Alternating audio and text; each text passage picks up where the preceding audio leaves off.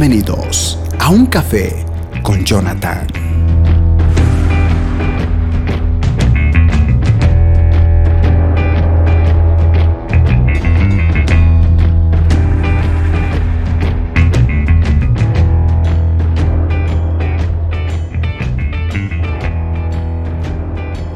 Cordial saludo a todos, amados hermanos y hermanas. Bienvenidos a un nuevo mensaje. En esta oportunidad vamos a hablar de un tema muy importante. De hecho, en la sección de shorts eh, que tengo en este canal, bueno, sección de shorts es básicamente como esos videos de forma vertical que se los ha asociado mucho con los videos de TikTok, sobre todo, que es, una, es prácticamente similar, pero la que tenemos acá en YouTube. En una de ellas, eh, sacada de un fragmento de una prédica que tengo acá, justamente hablé acerca de eh, cinco áreas que nosotros como cristianos eh, debíamos cuidar. Obviamente es un video corto y básicamente lo digo en un minuto aproximadamente. Eh, pero debido a eso me, me, tomé la tarea y dije, mejor, ¿por qué no un poco trato de explicar un poco más detalladamente a qué me refería con esas áreas tan importantes para tener ese éxito espiritual? Y Dicho esto, eh, quisiera comenzar justamente porque eh, no sé exactamente cuántos videos vayan a hacer, eh, porque podía optar de hacerlo quizá en un solo mensaje, todas estas áreas, pero mientras lo iba desarrollando me di cuenta de que iba a ser demasiado largo y tampoco quería que fuera muy extenso. Así que en vez de hacerlo algo largo, preferí que sea como tal vez partes divididas de un solo mensaje algo similar a un libro, que es un solo tema, pero dividido en varios capítulos. Así que esta sería una especie de introducción a lo que he llamado yo cinco consejos que todo cristiano, todo cristiano debe conocer y aplicar. Y justamente quiero eh, comenzar esto porque viene la pregunta del millón, que lo he explicado en algunas ocasiones en algunos mensajes, esa pregunta que una vez una hermana me hizo. Había una hermana que, que, ya llevaba reciente, nuevecita en, esto del cristianismo, y ella estaba un poco confundida porque decía, hay tantas denominaciones, Asambleas de Dios, Pentecostal, Bautista, Presbiteriano, Hermano Libre, y personalmente decía ella, no sé honestamente, pues, cuál de ellas sea real, porque yo asistí a una iglesia, pero me dijeron que esa no es verdadera. Nada más hablando del Apocalipsis, que si el, el anticristo es real o solo es un espíritu. Eh, si vamos a ser arrebatados, algunos creen que el arrebatamiento no es de Dios, que si hay que dar diezmos, diezmos de la ley. Eh, básicamente la hermana estaba confundida y ella me dijo, ¿de qué se trata el cristianismo? Y yo, en mi poco conocimiento de las escrituras, eh, le dije que creo que lo que se puede resumir la vida de un cristiano es lo que le dijo Jesucristo al intérprete de la ley. Cuando leemos Mateo, voy a leer Mateo capítulo 22, los versos 36 al 40 dice, por ejemplo, Maestro, ¿cuál es el mandamiento más importante de la ley de Moisés? Jesús contestó, amarás al Señor tu Dios con todo tu corazón, con toda tu alma y con toda tu mente. Este es el primer mandamiento y el más importante. Hay un segundo mandamiento igual de importante, amarás a tu prójimo como a ti mismo. Toda la ley y las exigencias de los profetas se basan en estos dos mandamientos. Básicamente Jesucristo a este, a este intérprete de la ley lo que le quería enseñar era que eh, de todos los mandamientos sí hay uno que siempre es el más importante. Evidentemente Dios tiene que ser tu prioridad. Pero él dijo básicamente que hay un segundo importante, a pesar de que el intérprete de la ley solo le pidió el más importante que sería uno, Jesucristo le da dos, porque para Jesucristo la, la vida de un cristiano, aunque en ese entonces no se conocía de esa manera, pero la vida de un hijo de Dios se basa en que tienes que amar a Dios con todo tu corazón, con toda tu alma, con toda tu mente. Y ese supuesto amor que tú dices tener a Dios, que se va a evidenciar por una vida santa, por el servicio que ofreces en tu iglesia, ese amor que tú dices que das a Dios lo vas a reflejar y demostrar amando al prójimo. Primera Juan, el capítulo 1 dice que si hay alguno que dice que ama a un Dios que no puede ver, pero no lo demuestra amando al prójimo, que si ve, no está haciendo básicamente las cosas correctas. De eso se trata el cristianismo, le dije yo a esta hermana, que nuevecita en el cristianismo. De eso se trata, le dije yo. No se frustre tanto, hay muchas cosas que son complejas, pero comencemos por lo básico y lo fundamental de lo que se trata el cristianismo. Vas a amar a Dios y lo vas a demostrar ese amor amando al prójimo. Y prójimo no es el hermanito o la hermanita que te cae bien. El prójimo es incluso tu enemigo.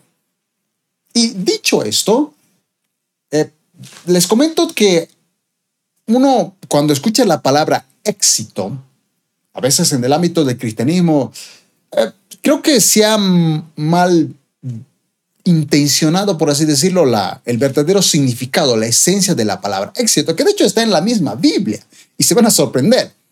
Pero este, hay muchos creyentes, de, ya sea por la denominación o por estos famosos pastores o predicadores de la prosperidad que han, han, hecho mucho enfoque en lo que es el dinero y eso lo veían como el éxito, su prioridad, como que es cuando dice alguien éxito en el ámbito cristiano, como que lo ven algo negativo. Pero justamente para que vean que la palabra éxito no tiene necesariamente que ver con algo negativo, sino volvamos a su esencia. Se van a sorprender porque la misma palabra dice que, que Dios desea que cada uno de nosotros tenga éxito, sobre todo en estas cinco áreas, en estos cinco consejos que quiero darte a ti para tu vida cristiana. Por ejemplo, la definición de éxito, otra pregunta importante, ¿qué, ¿qué es el éxito? ¿A qué nos referimos con éxito? Dice, por ejemplo, que la definición de éxito es resultado, en especial feliz de una empresa o acción emprendida o de un suceso. Es decir, cuando una empresa logra tener éxito con determinadas ventas, por así decirlo, es decir, logró un objetivo, a eso lo llaman éxito. Lo que, nos propusimos lo cumplimos y ese éxito trae felicidad. Otra definición es que éxito se le define como cosa que supone éxito o resultado feliz. Básicamente, en cierto modo, todo aquello que tenga que ver con felicidad tiene que ver con éxito. Si tú tienes un hijo que saca excelentes calificaciones, es exitoso en el colegio, eso trae felicidad. Nadie es feliz ante un fracaso. Dice, por ejemplo, otras definiciones sobre qué es éxito. Dice, por ejemplo, el éxito es el resultado feliz y satisfactorio de un asunto, sea de negocio o de actuación. Asimismo, también se hace referencia a una buena acogida de algo o alguien. La palabra como tal proviene del latín exitus, que significa salida. Y dice también, por ejemplo, que el éxito por lo general se asocia al triunfo o al logro de la victoria en algo que, hayamos, que nos hayamos propuesto, así como la obtención de un reconocimiento debido a nuestros méritos. Es decir, aquello que tú lograste, aquello que tú te propusiste hacerlo y lo conseguiste, te trae felicidad. Y eso se conoce como éxito, algo que te propones.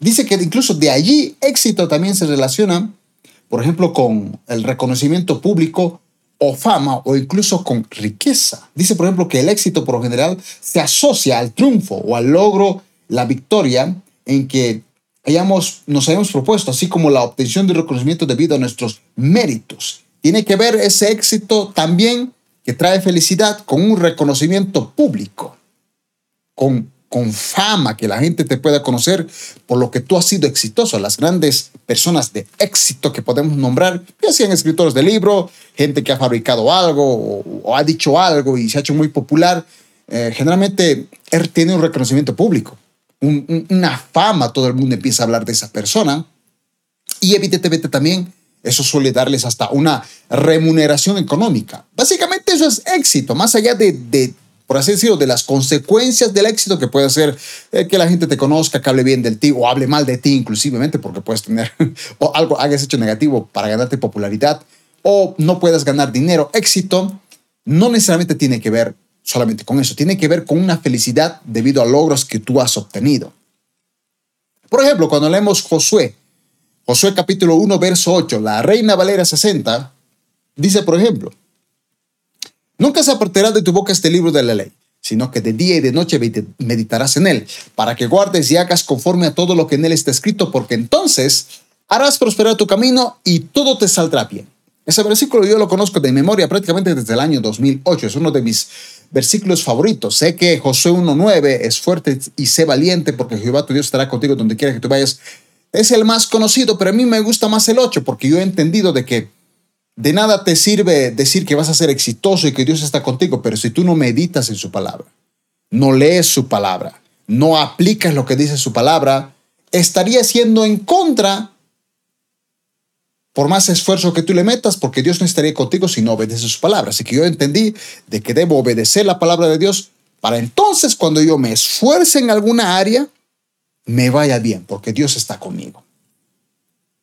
Pero es interesante porque esa palabra donde dice, y todo te saldrá bien, del verso 8 de Josué capítulo 1, en el diccionario Strong, cuando tú lees la Biblia con números de Strong, el número H7919, viene una palabra que, dice que se dice sacar, que básicamente entre todos sus significados está, por ejemplo, inteligente, advertir, alcanzar, comprender, considerar, cuerdo. Hay palabras muy interesantes. Aparece, por ejemplo, la palabra prosperar. O sea, cuando dice que todo te saldrá bien, está hablando de prosperidad. Está hablando de sabiduría. Si tú obedeces la ley de Dios, todo te va a ir bien, es decir, vas a ser sabio, vas a ser próspero, te va a ir bien. Y aparece la palabra éxito. En el original, esa palabra todo te saldrá bien tiene que ver con éxito, que todo aquello que tú te propones lo vas a conseguir porque evidentemente Dios está contigo. Por ejemplo, leamos otras versiones, porque en el original de la Strong, de la Reina Valeria 60, lo traduce como éxito, lo traduce como sabiduría, lo traduce como prosperidad, entre muchos otros significados.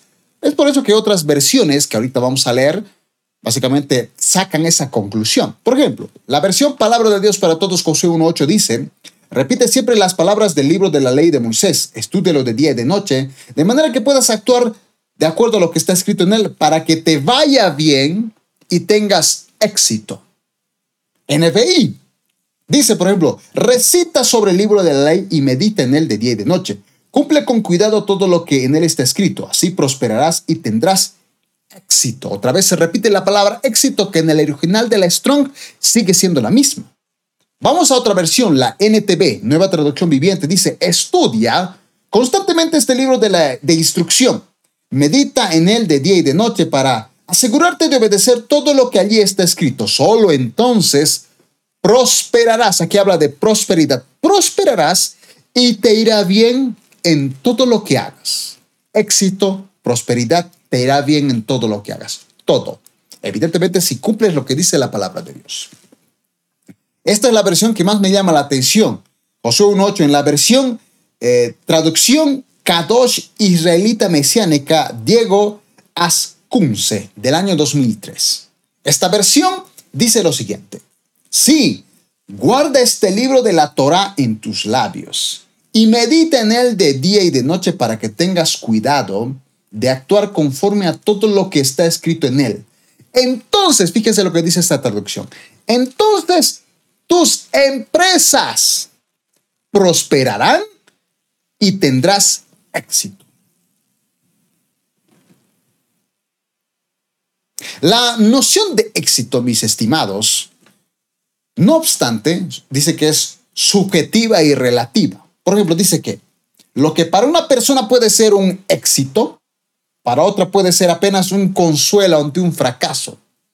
Más claro es decir, lo que tú para ti puede considerarse éxito, para otra persona no. Hay gente que éxito es tener mucho dinero. Personalmente para mí tener mucho dinero no es sinónimo de éxito. Eh, puede ser una consecuencia, pero éxito no.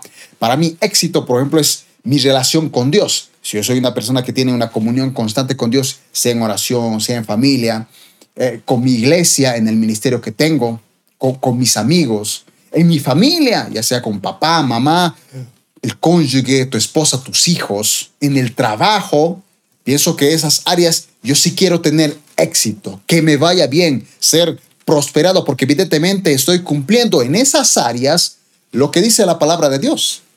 Y sé que para la gente poner a Dios como prioridad, que eso sea tu meta para tener éxito, no lo ven como prioridad.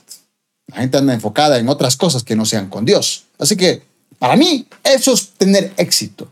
Que, que, todo lo que me vaya bien, evidentemente según la voluntad de Dios, es porque yo estoy alineado con Él, soy como un Moisés que está en la presencia de Dios, soy como un Josué que, la gente empezó a ver que Dios estaba con él, tenía respaldo de Dios como lo tuvo con Moisés, que la gente como, Jesucristo, que cuando podía sanar a enfermos, sanar a un ciego, resucitar a un muerto como Lázaro, era una evidencia de que evidentemente él era el Hijo de Dios, tenía éxito una evidencia.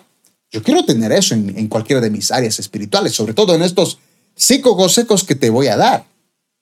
Dice, por ejemplo, que en este sentido podemos considerar que un éxito o éxito es todo aquel resultado de una empresa que nos genera una sensación de realización o bienestar, o en resumidas cuentas, de felicidad. Creo que más allá del dinero, creo que aquí la palabra que más debería llamarnos la atención es felicidad. Que cuando tú te propones algo y eso te trae una satisfacción que tenga que ver con felicidad, eso es lo mejor.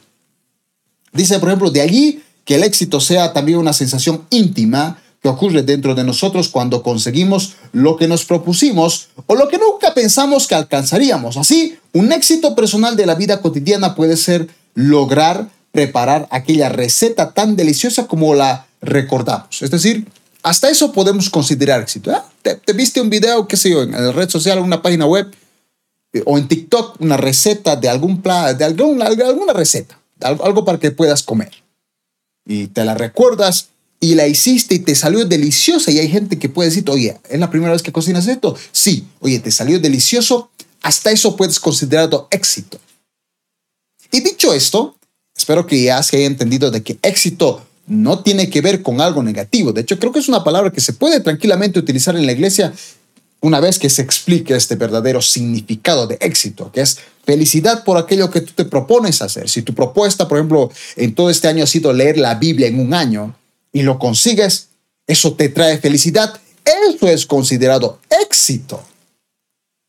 Pero obviamente yo sé que la gente o estos predicadores de la prosperidad han asociado la palabra éxito con dinero, pero creo que con estas definiciones hemos entendido que éxito no necesariamente tiene que ver con dinero, tiene que ver con te propusiste algo, lo conseguiste, te trae felicidad, eres exitoso. Aun si ese éxito fuese haber cocinado algo, algo tan básico como eso, o como sencillamente haber leído toda la palabra de Dios. Entonces, dicho éxito, entendemos que el éxito, lo que se conoce como prosperidad, que te vaya bien, que te salga bien las cosas que emprendas cuando tú obedezcas lo que dice la palabra de Dios, el éxito de un cristiano evidentemente viene a raíz de cumplir la voluntad de Dios. Una vez alguien me dijo, ¿y qué es la voluntad de Dios? Cuando tú lees la palabra de Dios, Antiguo y Nuevo Testamento, hay muchas veces donde Dios empieza a decir cuál es su voluntad. Pero para que se pueda entender, porque no podemos hablar de toda la voluntad de Dios pasaje por pasaje, porque nunca terminaríamos este video, o tendríamos que hacer varios videos.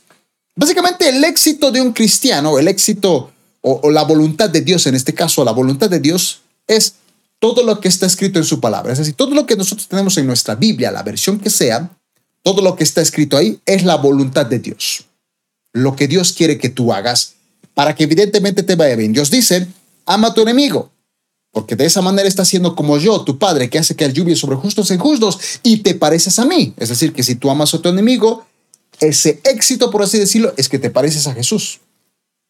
Pero si tú apedreas piedras, en cierto modo estás, por así decirlo, teniendo el éxito, entre comillas, aunque el éxito se utiliza por lo general para buenas cosas, no para malas cosas, pero en este caso, utilizando ese ejemplo, serías exitoso por arrojar piedras y tendrías el éxito de los fariseos, que trajeron a la mujer adúltera, que según la ley debían traer también al, hombre con el que había adulterado. Pero no, solo trajeron a la mujer. ¿Por qué? Porque querían ver si Jesús obedecía a la ley. Pero Jesucristo les, les echó en cara y les dijo, no, ninguno de ustedes tampoco es merecedor, porque ustedes debían traer al hombre aquí también. Así que cualquiera de ustedes que no tiene pecado, tire la primera piedra y nadie pudo hacerlo. Hay muchas teorías con respecto a lo que realmente pudo haber pasado, sobre todo en ese momento que Cristo escribió en tierra, que seguramente en otro mensaje hablaremos. Pero la voluntad de Dios es todo aquello que está escrito en la palabra de Dios y que tú la cumplas. Cuando a la nueva generación de Israel que habían salido o que iban a entrar a la tierra prometida, porque los que habían salido en, el éxodo, después del éxodo de Egipto, con Moisés como su líder, esa generación fue muy rebelde, muy incrédula. Sin embargo, eh, por esa terquedad que tuvieron, Dios le dijo a Moisés que le dijera al pueblo, a esa, a esa generación, ustedes no entrarán a la tierra prometida. Sus hijos van a ingresar, pero ustedes no. Y pues tuvieron que vagar 40 años en el desierto aproximadamente para que toda esa generación incrédula muriera y los hijos de esa generación pudiesen entrar a la tierra prometida. Básicamente, Deuteronomio se conoce como la segunda ley, que sigue siendo la misma, pero básicamente sería una especie de recordatorio, pero a la nueva generación, a los hijos que habían muerto, habían visto a sus padres morir en el desierto por su incredulidad, pero que ahora ellos podían entrar a la tierra prometida. Moisés, desde el primer capítulo de Deuteronomio hasta el último, bueno, hasta el capítulo 32 en este caso, les empieza a hablar como una especie de repetición de todas las leyes que Dios le había dado. Si bien los diez mandamientos que nosotros conocemos como diez son solo diez. En Deuteronomio, pues esos diez los especifica más a detalle, se vuelven muchísimos más. Y justamente finalizando en el verso 28, en los primeros 14 versículos, habla acerca de las consecuencias de obedecer la palabra de Dios. Eh, Dios dice, si tú obedeces mi ley, aplicas esa ley, la practicas, va a haber bendiciones. Y si no las obedeces, no las practicas, no las cumples, hay maldiciones. En este caso nos vamos a enfocar en las bendiciones. Leamos, por ejemplo, qué bendiciones iba a tener esta nueva generación una vez que entrara a la tierra prometida si obedecía la ley de Moisés, la ley que Dios había establecido. Si obedecía y cumplía y practicaba, porque todo aquello que está escrito en la palabra de Dios hay que practicarlo. No solamente conocerlo de memoria, practicarlo hasta que se vuelva un hábito. Dice, por ejemplo, Deuteronomio capítulo 28, verso 1 al 14. Si obedeces a Dios, al Señor tu Dios, en todo y cumples cuidadosamente sus mandatos que te entrego hoy, el Señor tu Dios te pondrá por encima de todas las demás naciones. Vas a tener el privilegio de ser el número uno. El verso 2 dice, si obedeces al Señor tu Dios, recibirás las siguientes bendiciones. Atención, esto es lo que va a pasar a ti si tú obedeces todo lo que dice la palabra de Dios. Si bien este fue algo para el pueblo de Israel en el Antiguo Testamento, lo que nosotros conocemos como Antiguo Testamento, en el Nuevo Testamento el mismo Pablo dijo que todo lo que está escrito en la palabra de Dios es útil para enseñar, para corregir, para instruir a, a todo hombre para que haga toda buena obra, para todo cristiano. Entonces entendemos de que tanto Antiguo y Nuevo Testamento van de la mano y a pesar de que es del Nuevo al Antiguo Testamento, perdón, igual nos sirve a nosotros en la actualidad. Así que el verso 2 del capítulo 28 de Deuteronomio da las siguientes instrucciones. Verso 3 dice, tus ciudades y tus campos serán benditos.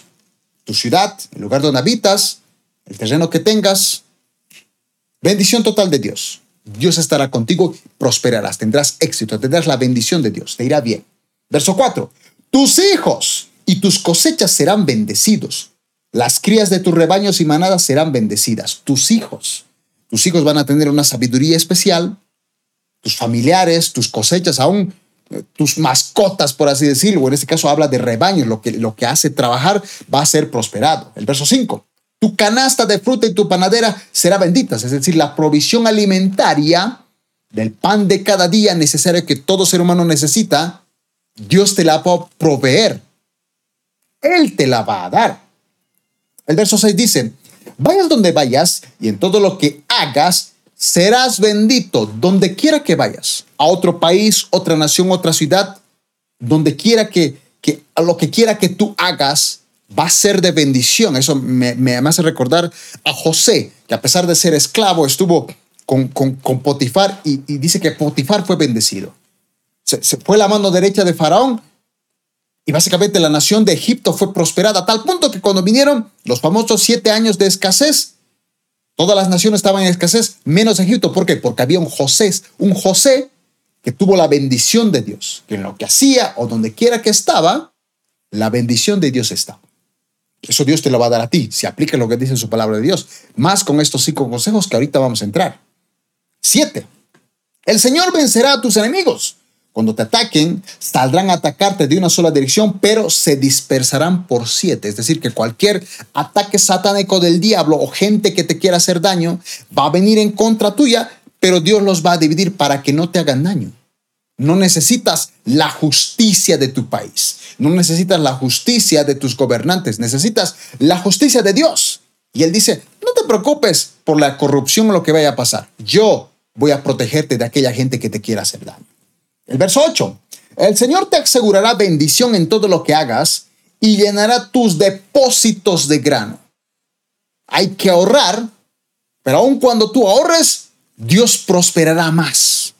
Vuelvo a repetir, es como José, que, que aún estando en una tierra que no era la suya, aún siendo la mano derecha de Faraón, Dios prosperó Egipto, cuidando a su nación a través de la vida de un hombre que hizo las cosas correctas ante los ojos de Dios. Dice, el Señor será tú, el Señor tu Dios te bendecirá en la tierra que te da. El verso 9, si obedeces los mandatos del Señor tu Dios y andas en sus caminos, el Señor te confirmará como su pueblo santo, tal como juró que lo haría. Alguna vez hablamos de un mensaje titulado A prueba de fuego, y decíamos que en ese pasaje, por ejemplo, decía que cuando somos probados por el fuego, es como que después de esa purificación donde la escoria es sacada de nosotros, recién somos dignos de decir, Él es nuestro Dios, y recién Dios dice, este es mi pueblo. Que la gente te reconozca y diga, este hombre le va bien en todo lo que hace. Tiene que ser Dios. A nosotros por la pandemia nos va mal o qué sé yo, pero a este le va bien en todo. O, a lo mejor no, tiene que ver necesariamente con economía. A lo mejor todo el mundo está triste o desahuciado, cree que se van a morir, creen que el, fin del mundo llegó, pero este tipo siempre está feliz. Está igual de crisis económica que nosotros, pero siempre está feliz. Evidentemente tiene que haber algo. ¿Qué, qué, es lo que pasó? Es cristiano, tiene a Cristo en su corazón. Es una evidencia de que tienes la bendición de Dios, el gozo que sobrepasa, la paz que el mundo no te la puede dar, que obviamente es la paz que solamente Dios da y que sobrepasa todo entendimiento humano, racional. El verso 10. Entonces todas las naciones del mundo verán que eres el pueblo elegido por el Señor y quedarás asombrados ante ti. A mí me encanta cuando la gente me, dice, hermano, mire, no sé usted, pero usted tiene algo. Cuando usted canta o cuando usted predica o cuando usted aconseja, no sé, hay, algo que, me hace, que me hace dar cuenta que, que usted tiene a Dios. A mí me encanta cuando la gente me dice eso. Y cuando veo a alguien que, que, noto que tiene a Dios, le digo lo mismo y sé que esa persona siente feliz. Es hermoso cuando la gente pueda notar, evidenciar, aun si no es cristiano, que tú tienes a Dios. Eso es lo mejor que te puede pasar. Porque evidentemente estás teniendo comunión con Él. El verso 11.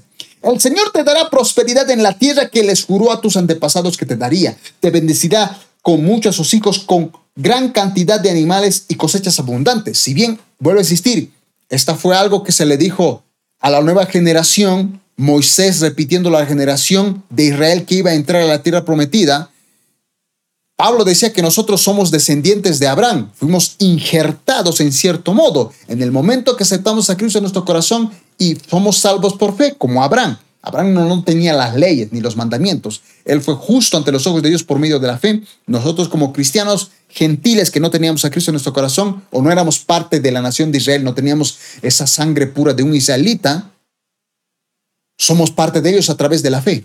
Estas bendiciones que vemos acá también incluye para nosotros como creyentes. El verso 12, el Señor te enviará lluvias en el tiempo oportuno desde su inagotable tesoros en el cielo y bendecirá todo tu trabajo. Tú prosperarás a muchas naciones, pero jamás tendrás necesidad de pedirles prestado. A ver, entendamos un poco acerca de esto. Dios está diciendo de que a pesar de que hay escasez de lluvia en otros países, para ti la lluvia nunca faltará. Otros países pueden estar en crisis económica, otras personas pueden estar en crisis económica, pero a ti esa lluvia, ese trabajo, para que, esa provisión para que esa tierra florezca, nunca va a faltar. A tal punto dice que tú vas a prestar a los necesitados, no vas a ir prestado. Me encanta cuando un cristiano no es deudor de nadie, no le debe a nada a nadie y nunca, nunca pediría prestado porque tiene la bendición de Dios y no necesita pedir prestado a alguien. Eso me da a pesar de que es próspero. Sé que obviamente cuando hablamos de deudas es un poco delicado. Sé que es un tema frustrante. Yo alguna temporada estuve con, en dedo con el banco y sé que uno no duerme. Peor cuando el banco te empieza a buscar. Yo hoy en día trato de no estar con deudas en el ámbito humano. No, no, no le debo, gracias a Dios, ni un peso a nadie. Y, y, trato de, si en algún momento estoy debiendo, tratar de solucionarlo lo antes posible porque no quiero deberle nada a nadie. Quiero que este, este versículo se aplique en mí. Que yo sea el que anda prestando a otras personas. Y yo no necesito que me presten porque tengo la prosperidad de Dios. El verso 13. Si escuchas los mandatos del Señor tu Dios que te entregó hoy y lo obedeces cuidadosamente, el Señor te pondrá a la cabeza y no en la cola y siempre estarás encima, nunca por debajo. La gente verá algo en ti que Dios está en ti porque va bien en todo lo que haces. Vuelvo a repetir, no hablemos necesariamente a nivel de finanzas, que sí tiene que ver. Hablemos, por ejemplo, que siempre estás alegre, siempre estás feliz, tu noviazgo es exitoso. En, los colegios, en las exposiciones que haces, tienes algo, tienes el favor de Dios. Yo, a mí me sorprende cuando voy a veces a la universidad, yo, estaba estudiando mi carrera de sonido, a mí había profesores que me decían, uy, no, con ese profesor el día que te toque, uy, no, es terrible, ese profesor es malísimo, te, te, va a hacer la vida imposible. Y, y esos profesores que supuestamente eran los que me harían la vida imposible, eran con los que mejor yo me llevaba. Curiosamente, ¿por qué? Porque en cierto modo me daba cuenta de que obviamente uno tiene que ser responsable con las tareas que te dan, uno tiene que ser respetuoso. A mí me sorprende la generación de actual, donde el profesor dice algo y la gente se revela, como si eso fuera popular, llamativo, o, porque tienen la defensoría de la niñez, pues pueden aprovecharse de eso. Yo a esos profesores los, los respetaba. Si se enojaban por algo que hicimos mal en grupo, Prefería callarme, respetar porque es una autoridad. Y cuando había que hacer las tareas o los trabajos, los hacía y los hacía lo mejor posible que yo hacía. Y de ese modo, esos que, que otros decían que eran malísimos, este profesor es malo, nos quiere aplazar, nos quiere aplazar. eran mis profesores favoritos, era con los que yo mejor me llevaba. En cierto modo porque era responsable, pero a la vez porque sé que Dios, en cierto modo, me daba ese favor obedecía, aplicaba todo lo que dice la palabra de Dios, aun en lo que era secular, como una tarea, y me ganaba hasta el favor de esos profesores que otros consideraban malos o que ni querían verlos ni en pintura. El verso 14 dice, no te apartes de ninguno de los mandatos que te entrego hoy, ni sigas a otros dioses ni les rindas culto. El único Dios, la única prioridad que debíamos tener en nuestra vida como cristianos es Jesucristo. Dios, Padre, Hijo y Espíritu Santo, y todo lo que está escrito en la palabra de Dios, que es su voluntad, aplicarla, todo. Hay que perdonar, hay que amar al enemigo, hay que asistir a nuestras iglesias, hay que ayudar al necesitado, al pobre, al hambriento, a nuestras familias, sin descuidar la iglesia. Todo eso hay que aplicarlo y todo eso está en la Biblia. La Biblia, muchos predicadores teólogos dicen, la Biblia está en filosofía, gastronomía, está todo lo que tenga que ver con botánica, ingeniería, física, todo está en la palabra de Dios, es, fascinante. Tenemos el mejor libro, por así decirlo, en nuestras manos. La misma voluntad de Dios, lo que Dios quiere que hagas para que tengas éxito, si tú cumples su palabra de Dios, te irá bien, serás prosperado. Entonces, dicho esto, vamos con estos cinco consejos que, que te van a ser de bendición. Ah, hace poco, en un mensaje donde habla, el título básicamente era No leas libros cristianos. Si quieres oír la voz de Dios, no leas libros cristianos. En ahí yo decía, por ejemplo, que, que yo quiero todo lo que Dios me enseñe, lo quiero aplicar. Y trato de escuchar siempre la voz de Dios. Pero no, no tengo nada en contra de leer libros cristianos. Sirve. Y yo siempre digo que si uno va a exponer o predicar algo que leíste en un libro, al menos sea un poquito honesto y dale crédito al autor, aunque sea una prédica. Di, bueno, este mensaje está basado en un libro que leí o me inspiró a hacer este mensaje. Y para que vean que yo estoy aplicando esto, hoy les voy a contar que en cierta parte este mensaje nace a raíz de lo que leí en un libro. De hecho, este libro lo leí en el año 2008. Aquí tengo el libro, por ejemplo, no sé si se puede ver bien, sí, ahí está. Eh, Pasión de Multitudes, la versión actualizada del pastor Dante Gebel, versión que salió en el año 2008 no me equivoco, la primera versión eh, salió en el año 1998, estoy seguro que fue en 1998, pero en el año 2008, yo ya con 20 años, eh, este libro justamente salió una versión actualizada. Es decir, es el mismo libro, pero versión actualizada, es decir, el, pastor Dante Gebel, en cierto modo modificó algunas cosas, agregó algunas cosas, actualizó para que se pueda entender en esta nueva generación, por así decirlo, a pesar de que esto ya es revisada y actualizada en el año 2008. En las páginas 23 eh, y 24 de este libro, hubo algo que me llamó la atención, que de hecho es justamente la base o lo que me inspiró a hacer este mensaje. Se los voy a leer. Dice, por ejemplo, esa parte del libro. es casi injusto que nuestra tranquila juventud se vea un día perturbada por tres, por tres sencillas interrogantes que determinan nuestro futuro. ¿A qué me voy a dedicar? ¿Con quién me voy a casar? ¿Para qué me va a Dios usar? Y trabajo, matrimonio ministerio. Básicamente, si bien el libro no se basa en estas áreas, solamente en ese capítulo el, autor Dante Gebel menciona de que él, básicamente, a cierta edad, jovencito, se hizo esa famosa pregunta, ¿con quién me voy a casar? Es algo muy importante, una decisión determinante en tu vida. ¿Con quién me voy a casar el matrimonio? ¿En qué Dios me va a utilizar? Ministerio. ¿Te va a utilizar en la música, en el canto, en la predicación, en la evangelización, como misionero? ¿En qué te va a utilizar Dios? Otra pregunta importante. ¿Para qué Dios te creó?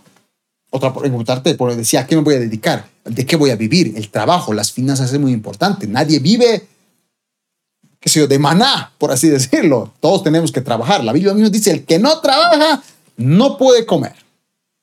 Entonces, yo básicamente el día que leí este, este libro, eh, siempre se me quedó esas tres áreas importantes que yo debía saber. A qué me, me iba a trabajo, es decir, a qué me iba a dedicar, servicio, en qué Dios me iba a utilizar, o, en el caso iglesia, y matrimonio, es decir, con quién me iba a casar. Pero eh, básicamente, si bien son tres áreas que se mencionan en este libro, eso me inspiró un poco con estos años, porque lo leí en el año 2008 y ya 2021, septiembre, me, me ayudó un poco a, a analizar cinco consejos Insisto, este libro me ayudó, le doy crédito al pastor Daniel que me ayudó a traerles estos consejos, que no son tres, son cinco. Intimidad con Dios, la número uno, que tiene que ver con oración y palabra. Número dos, familia, que tiene que ver con pareja, es decir, noviazgo, tiene que ver con matrimonio y tiene que ver con hijos. La tercera, iglesia. ¿No? La iglesia lo, lo desarrollo con directamente un ministerio, es decir, cuando uno va a la iglesia, Espero que no sea solamente un caliente asiento, es decir, que vayas a tu iglesia y sirvas en tu iglesia. Número cuatro, trabajo.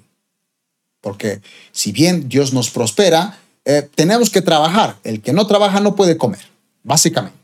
Y número cinco, amistades. Es decir, de los tres consejos, bueno, no sé si tres consejos, tres cosas que el, pastor Dan Kebel decía que para él era importante, yo decidí ampliarla y volverla a cinco y hacerlo un poco más detallado, porque insisto, en el libro Pasión de Multitudes no detalla, simplemente él cuenta un pequeño párrafo, ese, ese detallito, y yo traté de aplicarlo y un poco con la palabra de Dios. Y como dije en un principio, no vamos a hablar de estos cinco, de estas, de estas cinco cualidades hoy, así bien detalladas como dicen las escrituras, sino que lo vamos a dividir no sé en cuántas partes de mensajes. Pero hoy quisiera hacer una especie de introducción de cada una de ellas, al menos contándote lo que dice la Biblia. ¿Por qué número uno intimidad con Dios? ¿Por qué no primero tal vez la familia? Uno puede decir, ¿por qué primero no la iglesia? Yo pienso que la iglesia es primero. Dios segundo, tercero, mi familia. No. En primer lugar tiene que ser la intimidad con Dios, la oración y la palabra de Dios. Dios tiene que ser sí o sí más importante que tu familia. Ojo, no la iglesia. Dios, tu comunión con Él, tu lectura bíblica debería ser más importante que tu familia. Por ejemplo, Primera Tesalonicenses capítulo 5, 17 dice, orad sin cesar. La oración debería ser constante. No, no, puedes tú, tú en tu trabajo y puedes seguir orando a Dios en algún momento. Yo sé que en nuestras oraciones de intimidad en la madrugada uno puede orar más profundamente, más detalladamente, pero en la tarde a lo mejor, eh, no sé, ocurrió un problema o alguien te llamó y te dijo, puedes orar por mí un rato, de verdad me pasó algo y tú tal vez estás muy ocupado, puedes hacer una oración simple, pero al menos en esa oración estás orando, estás siempre en comunión con Dios. La lectura bíblica, Josué 1.8, lo que leíamos en un principio, dice, por ejemplo, nunca se apartará de tu boca este libro de la ley, sino que de día y de noche meditarás en él, para que guardes y hagas conforme a todo lo que en él está escrito, porque entonces harás prosperar tu camino y todo te será bien. Aquí viene el por qué la intimidad con Dios, la oración y la palabra es tu prioridad, para que te vaya bien en las cosas que hagas. Y si pones a Dios en primer lugar, oras, lo buscas a Él, te desahogas en Él, como la conté alguna vez, aun si te pasó un desamor, la, chica que amabas te dejó, por así decirlo, o hubo un problema, aún esas lágrimas no las derrames escuchando música que, a lo mejor te identifica como música romántica que, me engañó y me abandonó. Mejor enfócate esas lágrimas en derramarlas en Dios mínimamente y que todo lo que tú hagas sea conforme a lo que dice la palabra de Dios para que te vaya bien como digo en un principio, esa palabra viene del strong, que significa que tengas éxito, que seas prosperado, que todo te vaya bien. Familia. Después de Dios, el segundo lugar es tu familia. Si eres hijo que todavía vive en la casa de tus papás, tienes que honrar a tus padres, porque ahí viene la bendición. Si tienes una relación de noviazgo, espero que estés haciendo las cosas correctas ante los ojos de Dios y que ames esa relación pero primero son tus papás, después tu pareja. Si estás casado, en primer lugar, ¿quiénes son? ¿Tus hijos o tu esposa? evidentemente son tu esposa, tu esposa, no pueden ser tus hijos, porque tus hijos quieras o no, un día se van a ir de tu casa y te va a quedar el hombre o la mujer que te está acompañando toda la vida. No, puedes, no pueden ser tus hijos mayor que tu esposo o tu esposa. Pero eso ya iremos hablando en un próximo video. Pero ahorita el punto es que en eso de la familia es segundo lugar y primero es Dios. Dice, por ejemplo, Josué, capítulo 24, verso 14 al 15. Por lo tanto, teme al Señor y sírvelo con todo tu corazón. Echa fuera para siempre los ídolos de tus antepasados. Adoraron cuando vivían del otro lado del río Éufrates y en Egipto. Solo sirve al Señor. Pero si te niegas a servir al Señor, elige hoy mismo a quién servirás ¿Acaso optarás por los dioses que tus antepasados sirvieron del otro lado del Éufrates? ¿O preferirás a los dioses de los amorreos en cuya tierra ahora vives? Pero en cuanto a mí y a mi familia, nosotros serviremos al Señor. En la versión Reina Valera dice, mi casa y yo serviremos a Jehová. Pones a Dios en primer lugar y tu segundo objetivo es con tu familia, sea tus papás, sea la pareja, sea tu matrimonio, sean tus hijos, servir a Dios. Eso solamente va a pasar si Dios es primer lugar y tu familia en segundo lugar.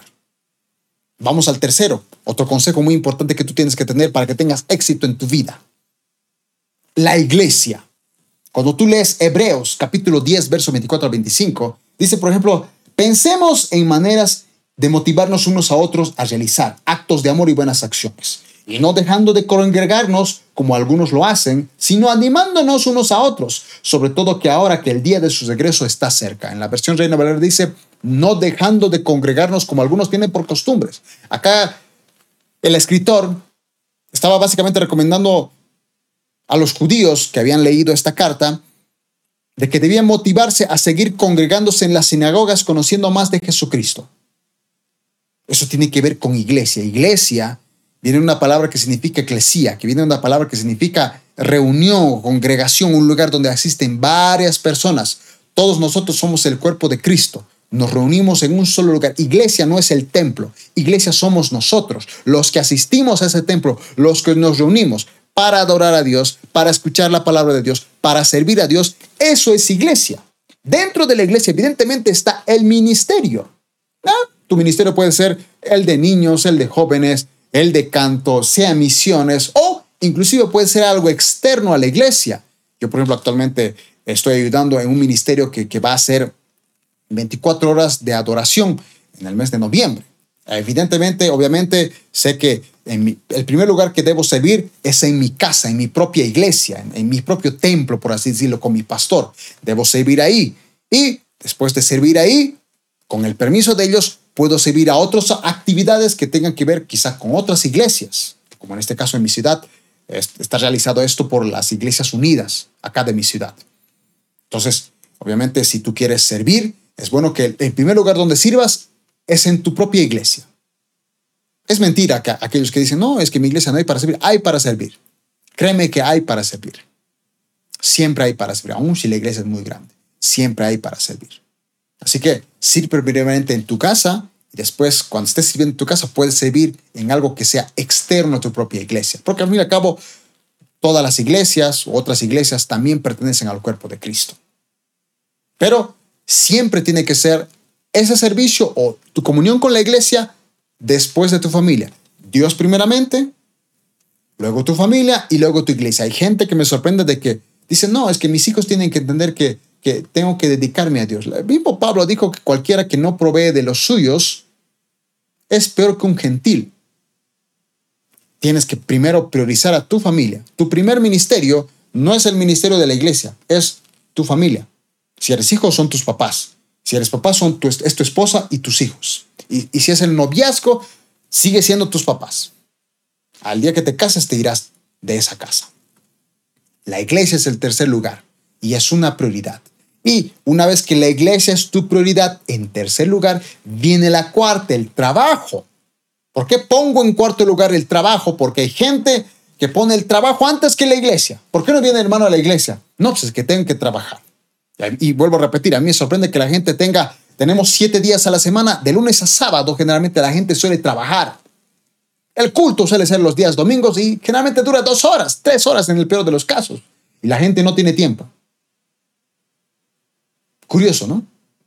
Tienes tantas horas, 24 horas cada día, 18 horas, porque 8 horas te vas a dormir, 16 horas para poder trabajar o hacer lo que tú quieras. Pero de todas esas semanas de tantas horas, ¿no puedes darle a Dios dos horas, tres horas? No, por eso pongo que tu tercera prioridad tiene que ser la iglesia. Después, tu trabajo. No puedes poner tu trabajo encima de la iglesia porque ese día vas a dejar de asistir a la iglesia. Y si dejas de asistir a la iglesia, vas a descuidar tu familia y vas a descuidar tu ver con Dios y te vas a ir al mundo. Así de sencillo. Hablando del trabajo, que tiene que ver con tu finanza económica. Recordemos que el apóstol decía que cualquiera que no trabaja no puede comer porque es, es algo que natural que debemos trabajar. Y Dios bendice al que trabaja. Colosenses 3, 22 a 23 dice, siervos, empleados lo podría decir otra versión, obedezcan siempre a todos sus amos terrenales. Tú si eres un empleado, obedece a tu jefe. Dice, incluso cuando no les estén mirando, si no te está mirando tu jefe, que estás haciendo tu labor, tú seguí haciendo porque eso es correcto. Dice, porque más que agradar a la gente, lo que debe importar es trabajar honestamente por respeto al Señor. Cuando hagas cualquier trabajo, háganlo de todo corazón como si estuvieran trabajando para el Señor y no para los seres humanos. Si tú eres evidentemente alguien que tiene una intimidad con Dios, que lo demuestra amando al prójimo, es decir, a tu misma familia, asistes a tu iglesia, sirves en tu iglesia, entonces en el trabajo entiendes y aplicas que no estás trabajando para la persona que ves, estás trabajando para Dios. Porque quien dice que ama a Dios, un Dios que no ve, pero no lo demuestra amando al prójimo que ve, que ese prójimo puede ser tu jefe, no eres un verdadero cristiano. Por eso cuando tú estés trabajando, no importa el empleado que sea o el jefe que tengas, el trabajo que tú hagas para él, hazlo como si fuera para Dios. Y número cinco, las amistades. ¿Por qué pongo en último lugar las amistades? Porque hay gente que a veces por los amigos deja la iglesia y por los amigos hasta deja de trabajar. El quinto lugar, consejo que te doy, es que después de tener tu intimidad con Dios bien, tener tu familia ganándola para Cristo, asistiendo bien a tu iglesia, teniendo un trabajo y ser bueno en este trabajo, ahora sí puedes tener tiempo para tus amigos. Proverbios 18:24 dice en la NBI, hay amigos que llevan a la ruina y hay amigos más fieles que un hermano. alguna vez lo hablé en un mensaje sobre qué tipo de amigos debería tener un creyente cristiano. Pueden ver el mensaje, pero hoy, en resumidas cuentas, lo que puedo decirles es que las amistades son muy importantes. A mí me sorprende que haya gente que tenga amigos que, que por no tener esa fuerza espiritual, el amigo le dice como, hey, si no vamos a la iglesia, vamos a pasear. No tiene nada de malo. No, no somos religiosos. Uno tiene que poner a Dios como prioridad y saber elegir bien a tus amigos, a tus amigos íntimos. Yo tengo muchos amigos. Yo sé que esa palabra a veces se, utiliza para muchas cosas. A veces puedes conocer a alguien una hora, ay, es un excelente amigo. Pero obviamente yo sé que amigos a veces ni siquiera son los cinco dedos de la mano. Mis amigos íntimos, cercanos, no son ni siquiera cinco, son tres. Y de los tres hay uno que evidentemente es el mejor que, que yo puedo contar para cualquier momento. Pero hay otras personas que evidentemente también son nuestros amigos, ya sean cristianos o no cristianos, porque también tengo amigos que no son cristianos, que obviamente mi amistad se las doy de manera incondicional y espero que ellos a través de esa amistad puedan ver, puedan ver a Cristo en mi vida. Y obviamente yo, yo e, esa amistad la pongo en quinto lugar para no descuidar mi trabajo. Sobre todo en caso de jóvenes, a veces por salir con los amigos no trabajan, descuidan su finanza. No, tienes que cuidar tu, tu trabajo y último están tus amigos, cuando tengas el tiempo libre, sin descuidar tu intimidad con Dios, sin descuidar tu familia, sin descuidar la iglesia, sin descuidar tu trabajo, ahora sí puedes tener tiempo para tus amigos, con quienes puedes divertirte. Y esos amigos evidentemente ojalá también sean cristianos o mínimamente gente que te potencie en tu espiritualidad. Conclusión, todo creyente debe tener estas cinco áreas bien balanceadas para tener el éxito en su vida. Dicho esto, quiero recalcar que estas cinco áreas, intimidad con Dios, familia, iglesia, trabajo y amistades, tienen que tener un balance. No, no, no puedes decir, no, es que tengo que trabajar y por eso voy a dejar la iglesia o descuidar a mis hijos o descuidar mi intimidad con Dios. Estás mal, no puedes descuidarlas. Tiene que haber un balance, un equilibrio, que se puede. No, no puedes porque estoy sirviendo a Dios, que ya no puedo pasar tiempo con mis hijos. Tampoco está bien. Tus hijos necesitan un tiempo contigo. Tu esposa necesita un tiempo contigo. Tus papás como hijos necesitan un tiempo contigo. Tiene que haber un balance. O estoy todo el tiempo con mis amigos y por eso ya no estoy trabajando. Tampoco. Ni tampoco por trabajar dejar la iglesia. O, o por todo el tiempo estar orando descuidar también a tus amigos. Está bien, hay que orar, hay que leer la palabra de Dios, pero insisto, creo que el mejor ejemplo de estas cinco consejos que yo te doy, que lo vamos a ir desarrollando un poco mejor en, los siguientes mensajes, es que lo que tú tienes que hacer es tener un balance, que se puede hacer. Yo sé que hay gente que a veces quiere tener más de 24 horas. Yo soy el primero en decir que quisiera tener cada día, ojalá cada día tuviera 34 horas, 35 horas. Pero no, ricos, pobres, cristianos, no cristianos, tenemos 24 horas al día. Y podemos tener un balance perfecto balance ideal. Espero que estos cinco consejos, que los vamos a ir desglosando un poco mejor en los siguientes mensajes, te puedan servir para que tengas éxito. Y espero que esta palabra se haya entendido y no, no me estén mirando como un hereje que está hablando cualquier cosa. Éxito no tiene que ver con dinero. Éxito tiene que ver con aquello que tú te propones. Y qué mejor proponerte en poner a Dios en primer lugar y demostrar la mano al prójimo. De esa manera te irá bien en todo lo que hagas tendrás éxito, prosperarás en todo lo que tú emprendas. Muy bien, sería eso el mensaje de esta oportunidad. Y realmente espero que con, este mensaje muchos de ustedes puedan ver la mano de Dios obrando en cada uno de ustedes. Y espero que esto les sirva porque, insisto, el, libro del pastor Dante Gebel hizo reflexionar mucho en estas tres áreas, pero con el pasar de los años siendo cristiano me he dado cuenta que al menos de momento pienso que son cinco áreas muy importantes en tu vida. Tu intimidad con Dios, tu familia, tu trabajo, perdón, la iglesia, tu trabajo y después tus amistades. Yo trato de tener estas cinco áreas lo mejor balanceadas que pueda. No quiero fracasar en ninguna de ellas, ni quiero que ninguna de ellas reemplace a otras. Y siempre coloco el número uno, tu intimidad con Dios. Si este mensaje los ha bendecido, los ha edificado, recuerden que pueden seguirnos en nuestras redes sociales, suscribirse a nuestro canal de YouTube, activar la campana de notificaciones, dejarnos un comentario. Quiero leer sus comentarios para ver qué les ha parecido este mensaje, cómo los ha bendecido, cómo los ha edificado. Compartan este video a través de redes sociales como Facebook, WhatsApp, Telegram, grupos de Facebook para que más gente lo pueda apreciar y ver. Déjenos un like y puede escucharse mi mensaje en la red social, bueno, en este caso a través de Spotify o cualquier plataforma como iTunes, Anchor, donde puede escuchar también este mensaje. Será esta una siguiente oportunidad. Espero que estos cinco consejos los hayan servido y que en los próximos mensajes, donde vayamos a desglosarlo, puedan aprender ustedes muchísimo más de lo poco que honestamente en estos años de cristiano he aprendido y creo que estas cinco áreas es el mejor, los mejores cinco consejos que les puedo dar a cada uno de ustedes. Bendiciones a todos, será hasta una próxima oportunidad.